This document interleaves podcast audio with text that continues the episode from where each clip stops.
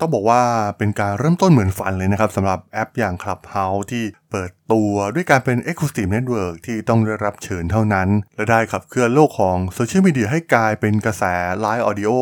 รูปแบบใหม่นะครับที่เราอาจจะไม่เคยพบเจอมาก่อนนะครับตลอดปี 2020 และต้นปี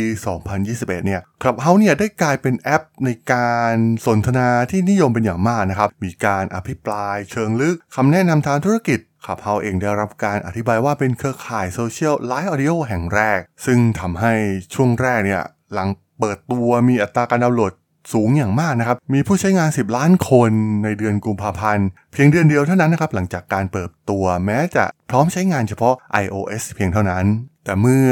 การแพร่ระบาดเริ่มหมดไปนะครับ และคู่แข่งอย่าง Twitter หรือว่า X ในตอนนี้เนี่ยได้เปิด ตัว feature อย่าง Space ขึ้นมานะครับ ความนิยมของพวกเขาก็เริ่มถดถอยลงไปเรื่อยๆนะครับ ตอนนี้แทบจะเป็นแพลตฟอร์มร้างไปแล้วนะครับ มีกลุ่มเฉพาะกลุ่มที่ใช้งานกันอยู่เพียงเล็กน้อยเท่านั้นมาถึงตอนนี้นะครับข่าวล่าสุดก็คือพวกเขากำลังปรับแพลตฟอร์มใหม่ครั้งใหญ่นะครับ ให้กลายเป็นรูปแบบของ Audio Messaging App นะครับ ซึ่งเป็นแอปที่ส่งข้อความด้วยการแชทแบบกลุ่ม เฉพาะการใช้เสียงเพียงเท่านั้นนะครับ ซึ่งถือได้ว่าเป็นการเดิมพันครั้งสุดท้ายของ Clubhouse แล้วหรือไม่นะครับ เรื่องราวเรื่องนี้มีความน่าสนใจอย่างไรไปรับฟังกันได้เลยครับผม You are listening to Geek Forever podcast. Open your world with technology.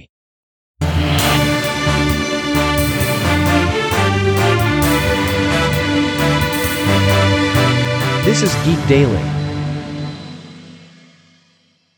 สวัสดีครับ ผมด.ดล ธราดลจาก ด.ดล็อกนะครับ และนี่คือรายการ Geek Daily นะครับ รายการที่จะมาอัปเดตข่าวสารวงการธุรกิจเทคโนโลยีและวิทยาศาสตร์ใหม่ๆ ที่มีความน่าสนใจนะครับ วันนี้อยากจะมาชวนคุยเรื่องราวของข่าวล่าสุดของแอปอย่าง Clubhouse นะครับที่ตอนนี้เรียกได้ว่ากำลังดิ้นรนอย่างหนักมากๆนะครับหลังจากที่เคยขึ้นสู่จุด peak สูงสุดนะครับในช่วงการแพร่ระบาดของไวรัสโควิด -19 ในช่วงปี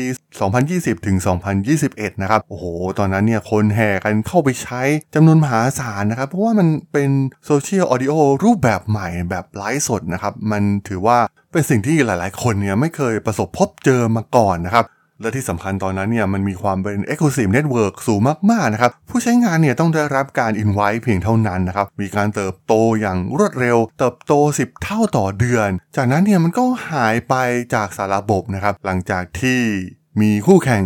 ก่อกำเนิดขึ้นมานะครับหลาย ๆ แพลตฟอร์มเองเนี่ยก็พยายามเรียนแบบสิ่งที่ Clubhouse ทำนะครับ อันนี้น่าสนใจนะครับ ตัวอย่าง Twitter เองเนี่ยก็ได้ทำส่วนของ Space ขึ้นมานะครับด้วยฐานผู้ใช้งานจำนวนมหาศาลของ Twitter หรือว่า X ในตอนนี้อยู่แล้วเนี่ยก็ทำให้คนเนี่ยเริ่มเลิกที่จะสนใจแอปอย่าง Clubhouse ไปนะครับ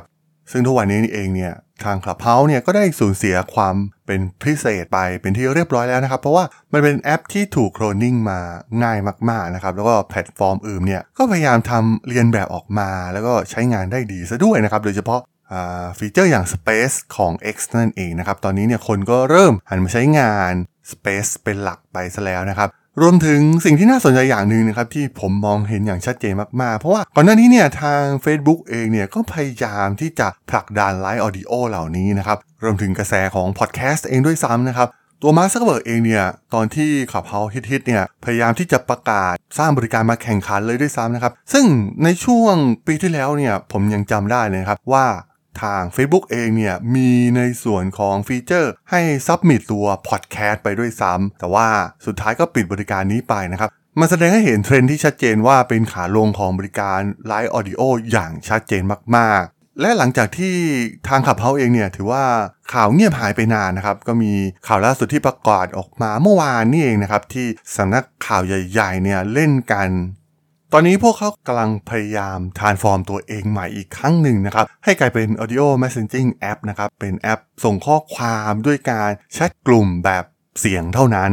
ซึ่งมันคล้ายๆกับ Story ของ Instagram นะครับที่ทำงานแบบเป็นกลุ่มที่ให้ผู้ใช้เนี่ยสามารถมีส่วนร่วมด้วยเสียงของตนเองนะครับ ซึ่งดูเหมือนว่ามันเป็นการเดิมพันแทบจะครั้งสุดท้ายแล้วนะครับ ของทางขับเฮาเอง เพราะว่าพวกเขาก็แทบจะไม่มีจุดเด่นอะไรนอกเหนือไปจากนี้แล้วนะครับ ที่จะกู้วิกฤตกลับคืนมาได้ให้ทางผู้ใช้งานเติบโตได้อีกครั้งนะครับไลฟ์ออดิโอก็ดูเหมือนว่าจะถูก X เองสร้าง Space ขึ้นมาแข่งขันทำให้ตอนนี้พวกเขาก็ต้องฉีกหนีออกมานะครับ กลายเป็นระบบแชทแบบเสียงแทน โดยหากอัปเดตแอปใหม่ล่าสุดเนี่ยมันจะกลายเป็น default ของระบบไปซะแล้วนะครับ ให้คนเนี่ยเริ่มต้นด้วยการสร้าง messaging แบบเสียงแทนนะครับ แล้วก็มีการแชทแบบเสียงการเป็นกลุ่มกับเพื่อนกับที่ทำงาน หรือว่าภายใน community ต่างๆนะครับ ซึ่งก็ดูเหมือนว่าแพลตฟอร์มคล้ายๆ แบบนี้เนี่ยมันก็จะมีอยู่บ้างแล้วนะครับ แม้มันจะไม่เหมือนกับ ฟีเจอร์ที่ Clubhouse พยายามเป็นซะทีเดียวนะครับ แต่ว่ามันเป็นการนำฟีเจอร์ของหลาย ๆ แพลตฟอร์มนะครับ มารวมกันอย่าง Discord เอง WhatsApp Line เนี่ย มันก็มีการแชทด้วยเสียงอยู่แล้วนะครับ เราสามารถอัด message แล้วก็ส่งไปให้กลุ่มหรือว่ากลุ่มที่ต้องการรับฟังเสียงของเราได้ เช่นเดียวกันนะครับ มันไม่ใช่เรื่องใหม่นะครับที่ Clubhouseพยายามสร้างสรรค์ออกมา แม้ฟีเจอร์เก่าๆของทาง Clubhouse เองเนี่ยก็ยังคงอยู่นะครับ แต่ว่า มันไม่ได้กลายมาเป็น main feature อีกต่อไปแล้วนะครับ มันถูกแอบไว้ด้านหลังแทนนะครับ โดยที่เมื่อเราเปิดตัวแอปเนี่ยโอ้โหมันเด้งแชทอะไรออกมาเลยนะครับ มันเป็นสิ่งแรกที่เราจะได้เห็นจากแพลตฟอร์ม ซึ่งถ้าเรามีเพื่อนที่ใช้ Clubhouse อยู่แล้วเนี่ยการแชทของเพื่อนเนี่ยก็จะปรากฏใน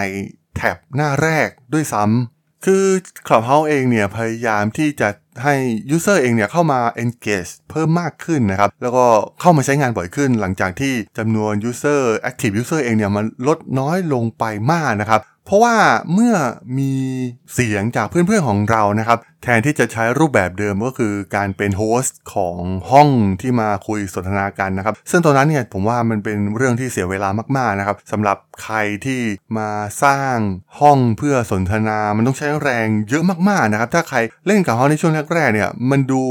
น่าตื่นเต้นมันดูสนุกนะครับ แต่ว่าพอใช้ไปนานๆเนี่ยจะพบว่า โอ้โห มันเหนื่อยมากๆนะครับ ในการสร้างบทสนทนา เพราะว่ามันต้องคุยตลอดเวลานะครับ รวมถึงมีการซักถามจากกลุ่มผู้ที่เข้ามาร่วมฟังในห้องแบบสดๆนะครับ ซึ่งตรงนี้เนี่ยมันเป็นจุดอ่อนที่สำคัญมากๆ ของขับเฮ้าเลยก็ว่าได้นะครับ เพราะว่าหนึ่งก็คือการ เทคไทม์ไปกับสิ่งเหล่านี้เนี่ยมันไม่ได้รับผลตอบแทนที่ดีพอ Business Model ของขับเฮาเองเนี่ยก็ยังไม่สามารถที่จะตอบโจทย์คนที่โดยเฉพาะเซเลบริตี้ชื่อดังดาราชื่อดังต่างๆนะครับ คนที่มีวาลูในตัวเองสูงนะครับ การเสียเวลาในเรื่องเหล่านี้เนี่ยทำให้พวกเขาอาจจะดูว่ามันไม่คุ้มค่านะครับ เมื่อเทียบกับการใช้งานในแพลตฟอร์มอื่นๆ อย่างเช่นไปใช้ใน Facebook หรือว่า YouTube การทำพอดแคสต์อะไรทำนองนี้นะครับ มันสามารถที่จะ